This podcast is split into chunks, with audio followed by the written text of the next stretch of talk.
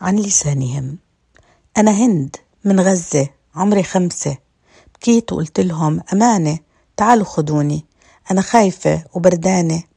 كل العالم مش سامع، كل اللي معي بالسيارة ماتوا. أمانة تعالوا خدوني. عمو يوسف زينو وعمو أحمد المدهون من الهلال الأحمر قالوا إنهم جايين على الطريق. وينهم؟ هم كمان ما حد بيعرف وينهم. صار لي 8 أيام بستنى، سمعيني؟ ليش ما حد برد؟ على لسانهم. بعث لي رسالة معلقا على صورة الجنود الإسرائيليين يقتادون طفلا صغيرا لا يتجاوز 1/3 من عمره، يحمل بندقية بلاستيكية، انتشرت على مواقع التواصل. شيء مضحك مبكي حدث لي في الخليل عام 1993. كان عمري 8 سنوات وكان العيد.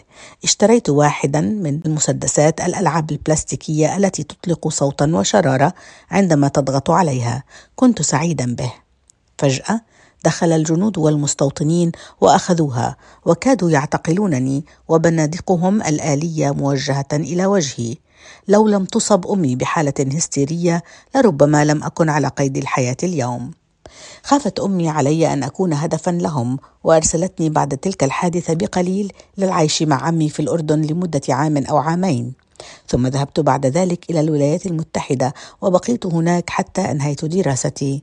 حرمت أن أعيش كأي طفل مع عائلتي، ولم أرى أمي حتى أصبح عمري 18 عاما.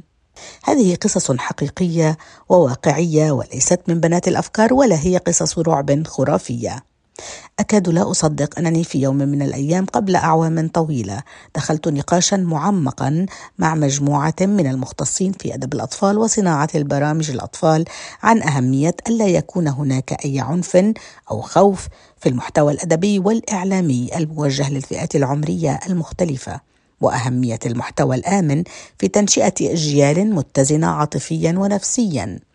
أذكر أن البعض تطرف في نقد قصة ليلى والذئب كقصة تراثية تحمل شكلا من أشكال الخوف الذي قد يؤثر على الصغار في مراحل الطفولة المبكرة، أي من 3 إلى 5 سنوات.